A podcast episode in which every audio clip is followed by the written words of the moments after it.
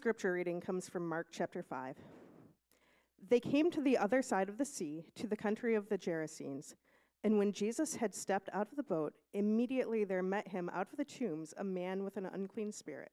He lived among the tombs, and no one could bind him anymore, not even with a chain, for he had often been bound with shackles and chains. But he wrenched the chains apart, and he broke the shackles in pieces. No one had the strength to subdue him. Night and day among the tombs and on the mountains, he was always crying out and cutting himself with stones. And when he saw Jesus from afar, he ran and fell down before him. And crying out with a loud voice, he said, What have you done with me? What have you to do with me, Jesus, Son of the Most High God? I adjure you by God, do not torment me. For he was saying to him, Come out of the man, you unclean spirit. And Jesus asked him, What is your name? He replied, My name is Legion, for we are many. And he begged him earnestly not to send them out of the country. Now a great herd of pigs was feeding there on the hillside, and they begged him, saying, Send us to the pigs, let us enter them. So he gave them permission, and the unclean spirits came out and entered the pigs, and the herd, numbering about 2,000, rushed down the steep bank into the sea and drowned in the sea. The herdsmen fled and told it in the city and the country, and people came to see what it was that had happened. And they came to Jesus and th- saw the demon possessed man, the one who had the legion, sitting there clothed and in his right mind, and they were afraid. And those who had seen it described to them what had happened to the demon possessed man and to the pigs. And they began to beg Jesus to depart from their region. As he was getting into the boat, the man who had been possessed with demons begged him that he might be with him. And he did not permit them, but said to him, Go home to your friends and tell them how much the Lord has done for you and how he has had mercy on you. And he went away and began to proclaim the, in the Decapolis how much Jesus had done for him, and everyone marveled. Please be seated. And at this time, we invite children ages four to six downstairs for Children's Church. Good morning, Red Cedar. Good to see you and to be with you this morning. How about that story? Can you believe what just happened? There is this guy He's been isolated from everybody, screaming out, demon possessed, cutting himself with stones. That's how the story begins. And then by the end of the story, he not only is fully clothed and in his right mind, but he gets sent out as the first missionary that Jesus ever sent. I mean, can you believe this? What changed? What changed with this guy? It's something that I think has changed for many of you too. It's that he met Jesus' authority. And that's what the sermon and our passage is about today. It's about Jesus' authority. But before we get into it, let's pray together. Father, thank you for these men and women and guys and girls who I love. Thank you that we get to be a church family Thank you that Jesus was not ashamed to call us his people, to call us his brothers and sisters, and that he was willing. Um, we see that he was willing and not ashamed because he gave up his life for us. Father, I don't want to lead us anywhere that you don't want to lead us today. So would you guide my words? Would you help us also, help me to take the word that we hear this morning and to live it out? not to just be the same. In Jesus' name, amen. This sermon is about Jesus' authority, but can we talk just a minute about demons? Uh, according to the Bible, demons are spiritual creatures. Spiritual creatures. So God made them as angels, but they rebelled against God, and so he expelled them from heaven. And now they live here on earth and they try to consume and destroy and vandalize everything in this world. My guess is that most of you don't know someone who is demon possessed. You probably don't know someone who's demon possessed, but you do live in a demonized world. That's what the Bible says. Uh, some people say that demons are just a way that ancient people used to explain mental illness or uh, lots of the different phenomena that science now explains. We, we have science now, we know better, we don't need simplistic explanations. Uh, but let me suggest something to you. Um, I would suggest that actually the Bible does a more complex, not a more simplistic job, but a more complex job explaining the evil in this world. Because there are categories.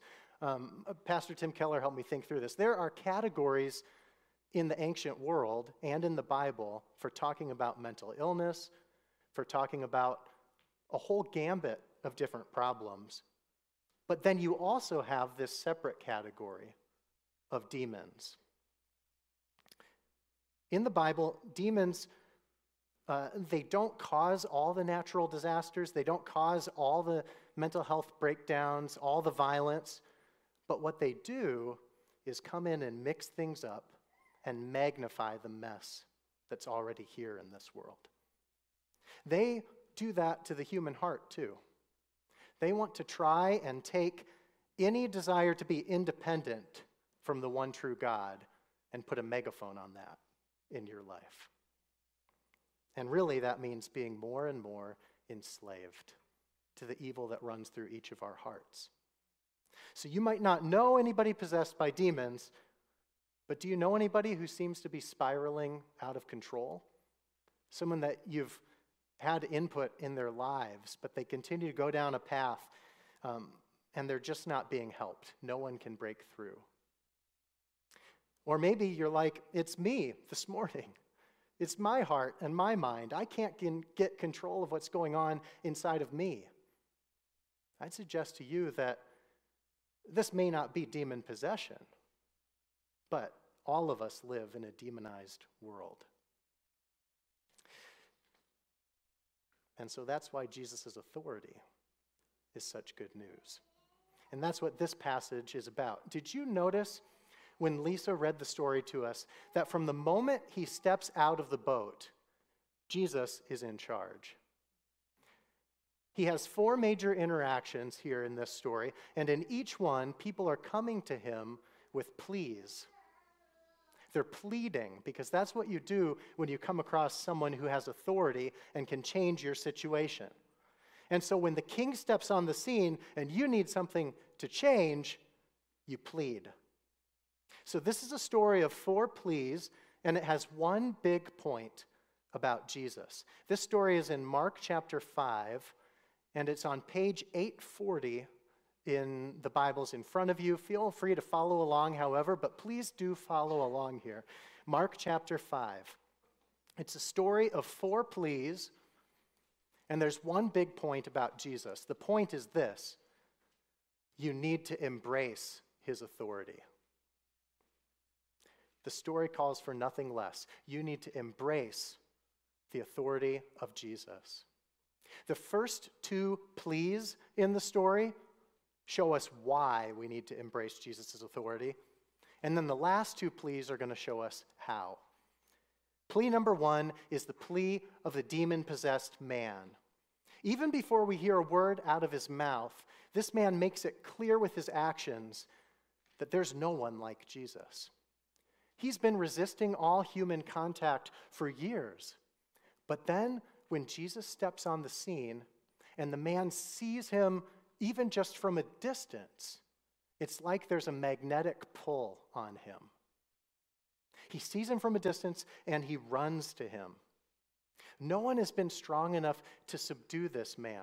Did you notice there um, in verse, you probably heard this while Lisa was reading, but toward the end of verse 4, no one had the strength to subdue him.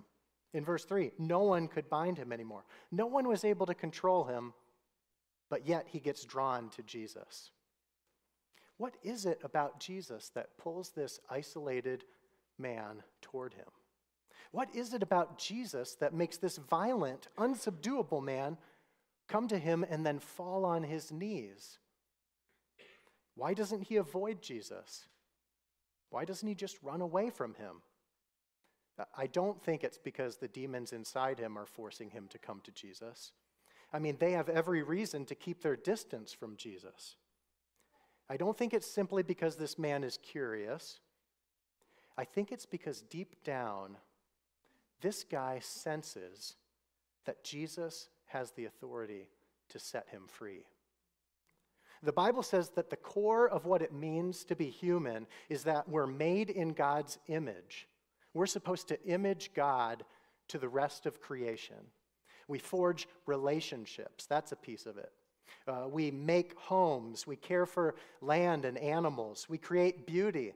That all has to do with what it means to image what God is like to this world. But think about this man.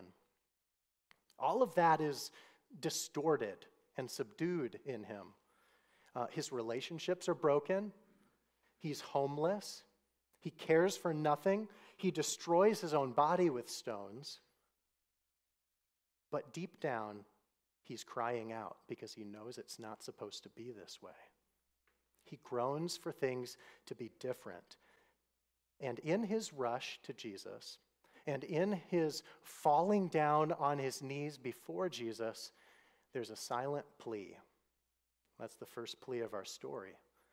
It's a plea for God's image in him to be renewed. It's a plea to be set free. Do you see what this means? It means that even the person that you think is impossibly far from God has a part of him, has a part of her that groans to be released from evil. God made this man in his misery notice Jesus and sense that he had the authority to set him free. And he can do that for people in your life too. Dave told us stories of people that he's done that for.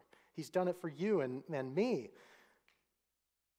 So here's the first reason to embrace Jesus' authority. You should embrace his authority because only he has the authority to set people free. But that's not the only reason. Take a look with me at the second plea of our passage. It's the plea of the demons. We see it in verses 6 through 12. Let me just read this one for us. And when he saw Jesus from afar, this is chapter 5, verse 6. When he saw Jesus from afar, he ran and fell down before him. And crying out with a loud voice, he said, What have you to do with me, Jesus, Son of the Most High God? I adjure you by God, do not torment me. For he was saying to him, Come out of that man, you unclean spirit. And Jesus asked him, What is your name? He replied, My name is Legion, for we are many. And he begged him earnestly not to send them out of the country. The demon's plea is a plea to avoid judgment by staying in the territory that they've taken over. These demons have taken over a spot, they want to stay there, and they're pleading to do that. Have you ever had someone break into your house? My parents had someone break into their house this past Christmas. And the people didn't really steal anything or, or cause a major problem, just small things, but they unwrapped all the Christmas presents. My parents felt violated. Um, there's a sort of just anger about that. Um, if you've had someone break into your house, you probably know a little bit of God's anger to see someone who's been taken over with demons. Or if you've ever had a negligent renter, you might know what this is like. A, gr- a, group of us helped someone here at church clean up after a renter had stayed in the house, uh, bailed from the house, and had left it in shambles. And even after a junk removal company had come through, there were like seven of us working out in this guy's in the yard, and it, it took a while to get everything cleared out. And you want to have sympathy for the person who is staying there, what was going on in their lives. We can't imagine. But at the same time, there is a just anger that happens when someone trashes your place the owner has just walked into the scene. Jesus steps in and he has authority. And that leads us to the second reason that you need to embrace Jesus' authority. Only he has the authority to really claim territory.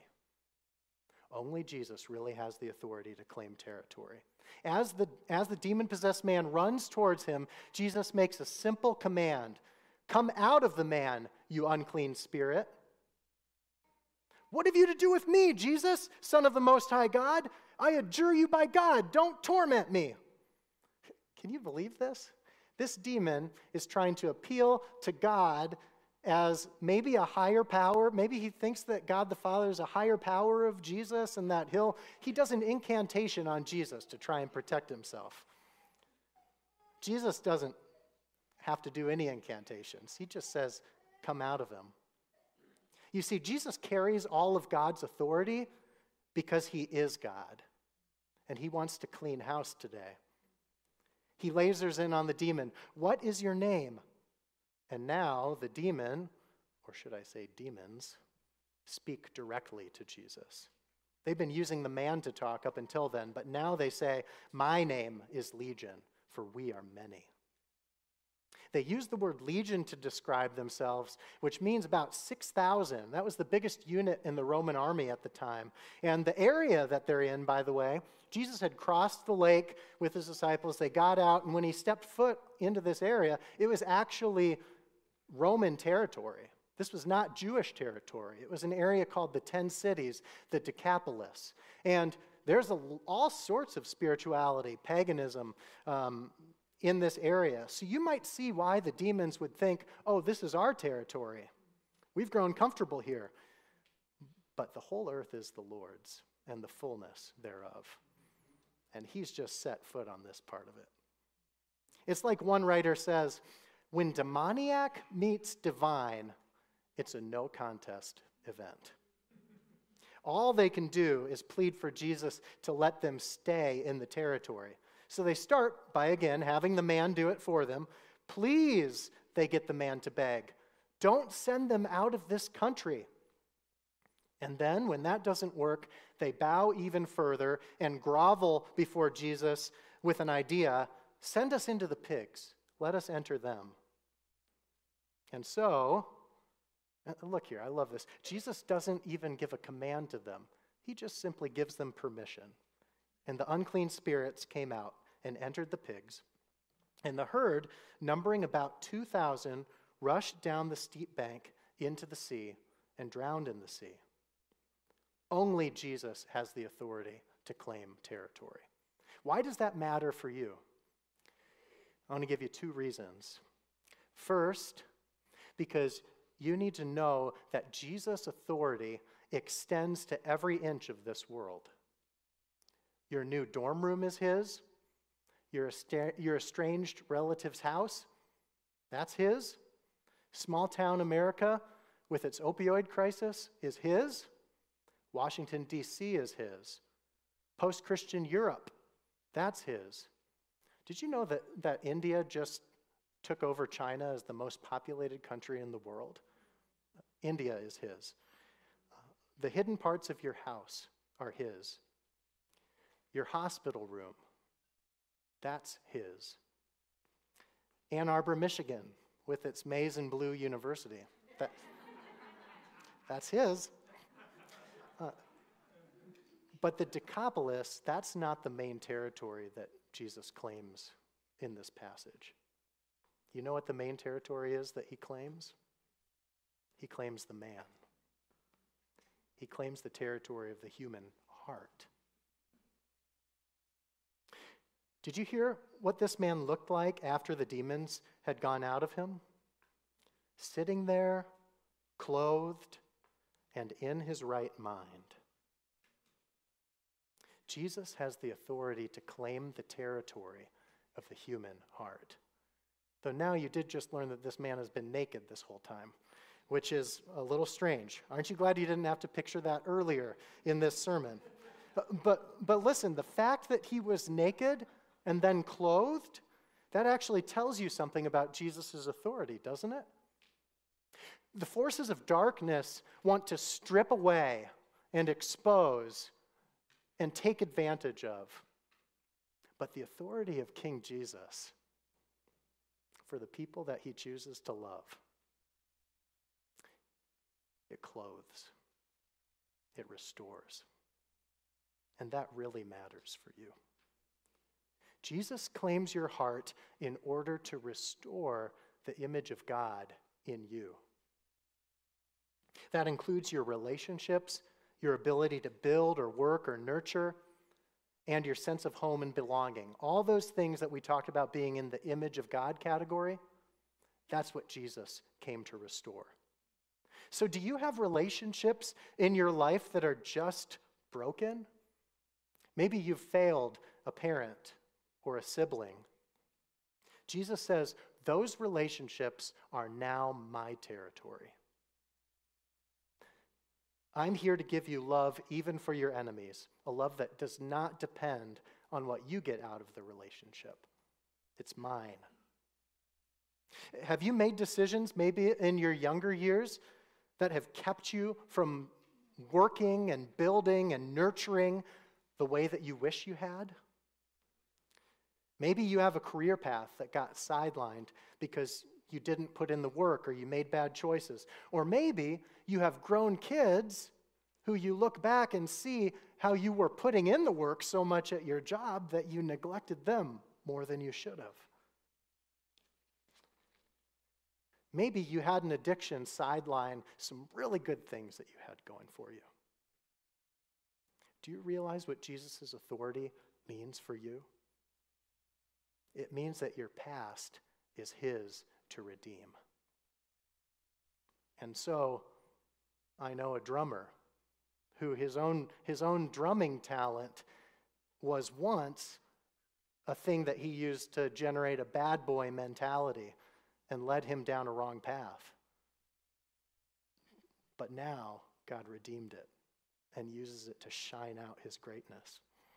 I know a dad who feels like he failed to build into his teenage boys, but now he calls them weekly because Jesus redeems your past. He says that relationship, in all of the mess that the brokenness caused, is mine. I claim it. It's mine. That's some good authority. What about your sense of home and belonging? Has life cut you off from the sense of home that you always longed for? Or maybe you walked a long path of life with another person, and now you journey with grief by, you, by your side because that person died. Jesus looks at you and he says, I am claiming your grief as my own. I am with you in it.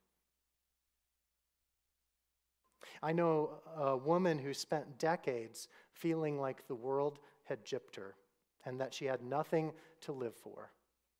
And now she tears up when she thinks about a God who's loved her this whole time. That's not always easy to remember, and this woman doesn't always remember it. But when she has a moment, when she catches a glimpse of this kind of love, where Jesus says, I claim this pain in your life, as something that I want to be with you in. This is my territory. That makes a huge difference. Demons are tyrants. They would have you believe that there's no one to help you and that you have to either give up or help yourself. But let me tell you, Jesus is no tyrant. He's a good shepherd. He's not in it to get more power for himself because he already has all power and all glory. And he claims you simply because he loves you. And why does he love you? Because he loves you. I don't have a better answer than that. God loves you because he loves you. And that's exactly why the next group of characters in our story get it wrong. They failed to see what Jesus' authority is like. The plea of the demon possessed man and the plea of the demons gave us two reasons to embrace the authority of Jesus. One was that only Jesus has authority to set people free. Two was that only Jesus has the authority to claim territory as his own, including the territory of the human heart. That's why you should embrace Jesus' authority. The final two pleas of our story show us how. Or in the case of this next plea, how not to embrace Jesus' authority. because now the story shifts over to these villagers. These are the people who've lived in the vicinity of this man for years. He's become a fixture in their lives, a superstitious gossip point. Can you picture the talk that was going on in the town? Oh, you're going down by the lake? Make sure you stay away from the tombs. They say that that man is a wild animal waiting to pounce. My friend Stephan and his sons used to tie him up with ropes to try and make the route usable again. But now, not even chains hold him. We don't know what he eats, and we don't want to find out. Keep your kids away, or they'll hear him shrieking. They say he's cursed by Zeus and draws his strength from Hades. These stories have been going around the town. They've heard all of them. But now, today, a new story reaches their ears breathless herdsmen who were given one job run into the countryside and the towns to let people know that your pigs just ran into the sea. They were watching the herd, and, and then a stampede broke out. And this wasn't just a little group of pigs, this was all 2,000. Uh, like people were driving them with whips. They ran into the sea. Do you know how much money that was? I mean, uh, you know, Jews don't eat pigs. This was for maybe for Roman soldiers, maybe legions of Roman soldiers. There are pigs to feed them, cost a lot of money, lost a lot of money. So, can you imagine how distraught the owners were? Surely some of you have had an investment that went belly up, or a small business that crashed, or, uh, or a sudden layoff. That's a powerful gut punch feeling right when you find out about it. And that's what these people have. And so they rush to investigate. How could this be? And then the people who saw it unfold tell them all about it. It's because this Jewish man came across the lake on a boat and somehow got up close to the tomb demoniac. And then, without even touching him, with even a length of rope, he cast out an entire horde of demons. They made the pigs run into the water. And all you need to do to see proof is come with us and look. Come see the tomb man. And so they come. And a whole crowd gathers around this guy. And as they do, an even stronger emotion than the gut punch feeling takes hold of them. Because they don't see a demon man anymore. They see a man who's sitting there, clothed, and in his right mind and he's sitting right beside Jesus. The emotion that takes over them is fear. They were used to a land full of demons, full of strange gods and spirits and incantations. They were used to the demonized man, but they are not used to someone who has the authority to eradicate demons simply by giving permission. What it boils down to is this they would rather live with an uncontrollable demoniac that they can keep at a distance than with a man who has the authority to control those demons. Because um, a, distanced demoniac, I'm not going to try and say that again. Okay, okay, I will. A distanced demoniac doesn't have any control on your day to day life. But someone who has the authority over a horde of demons, surely he's going to have authority over a mere human. They clearly cannot stay neutral to Jesus. They either bow to him or they get him to leave. And so in verse 17, they began to beg Jesus to depart from their region. Here's the takeaway for you if you're going to embrace Jesus' authority, you cannot let fear of how he might change your life get in the way. Don't let fear of how Jesus might change your life keep you from embracing his authority. So, a question What are you used to? Another question If you read your Bible and begin to see that Jesus has a very different take on some issue in your life, maybe it's money or the way you treat your enemies or the extent to which you tell others about him and his kingdom, if you see that Jesus has a different take on that, are you willing to embrace his take over yours? You know, these townspeople are actually pretty savvy. They can see right away what you and I sometimes miss. You cannot have it both ways with Jesus. You cannot say, Jesus is my king, and then hold back a part of your life. He, he can't just be a happy part of your life. To be sure, he's the only way you can be lastingly happy. He will make you whole. But in order to have him, he has to have you. All of you. There's no middle ground. Don't let fear of how Jesus might change your life keep you from embracing his authority on all of your life. Don't let it. This is the story of four pleas. Uh, the plea of the villagers was not so great, was it? Thankfully, our fourth plea, the one that's going to take us home today, our fourth plea is a billion times better than plea number three. It's going to give us a model for how to embrace Jesus' authority. Can you guess what it is? You can see it in verse 18. It's the plea of a man set free. Starting in verse 18. As he was getting into the boat, the man who had been possessed with demons begged him that he might be with him. Why does he want to go with him? Isn't he ashamed of who he once was? Uh, probably. Doesn't he know he's not worthy? Definitely. But he can't help himself because Jesus has claimed his life from the pit and crowned him with steadfast love and compassion. He's given him a whole new lease on life. Do you know that feeling? Do you know what it's like to be set free by Jesus? To be claimed by him? You might have grown up here at Red Cedar Church, singing songs about Jesus, um, hearing sermons about Jesus, talking about Jesus. I mean, you kids in Sunday school, uh, you know that Jesus is the answer.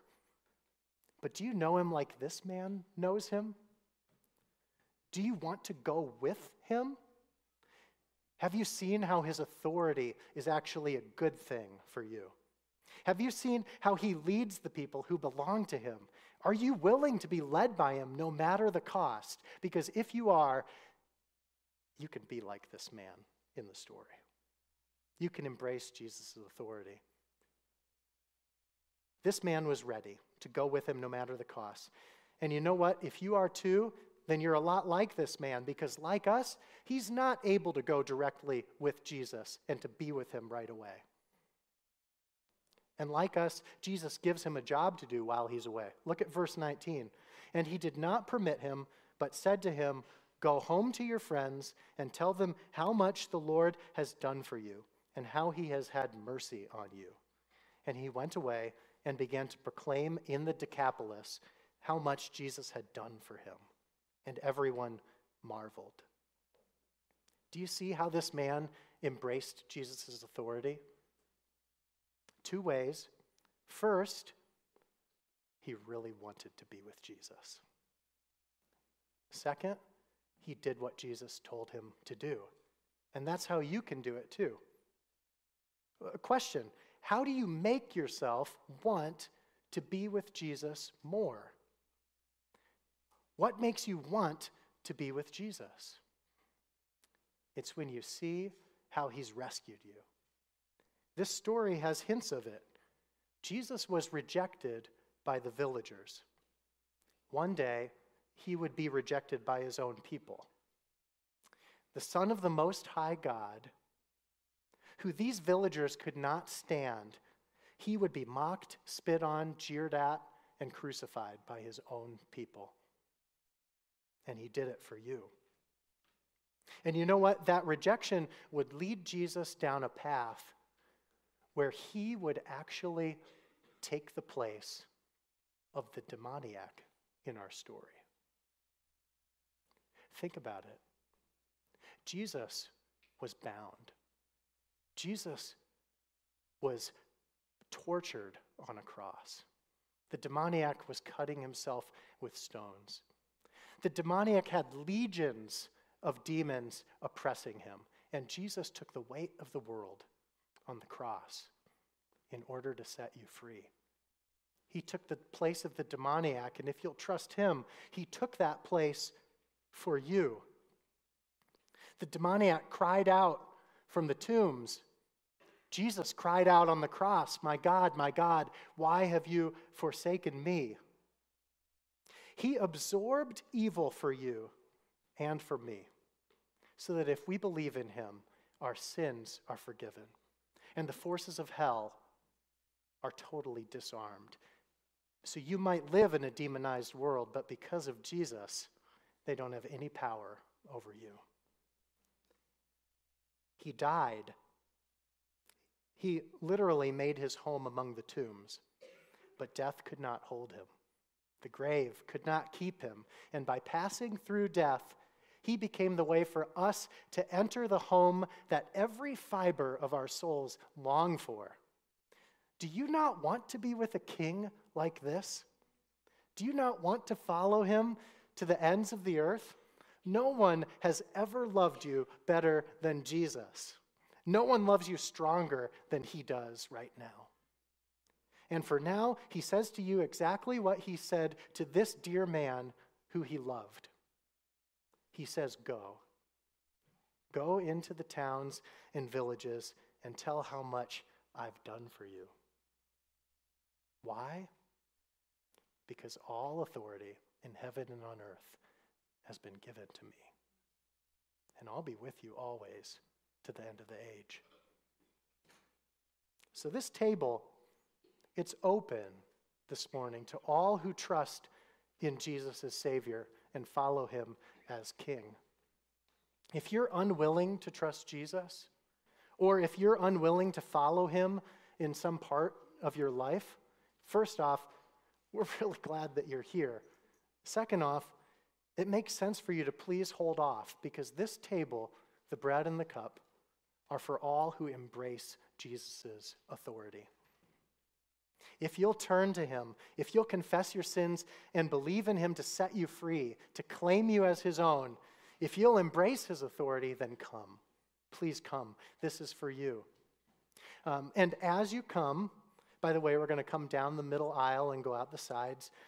As you come, and as you take bread and cup, do it as a way of embracing his authority over you afresh this week. To say, He's my king. My heart is his territory. And as you take bread and cup, remember that.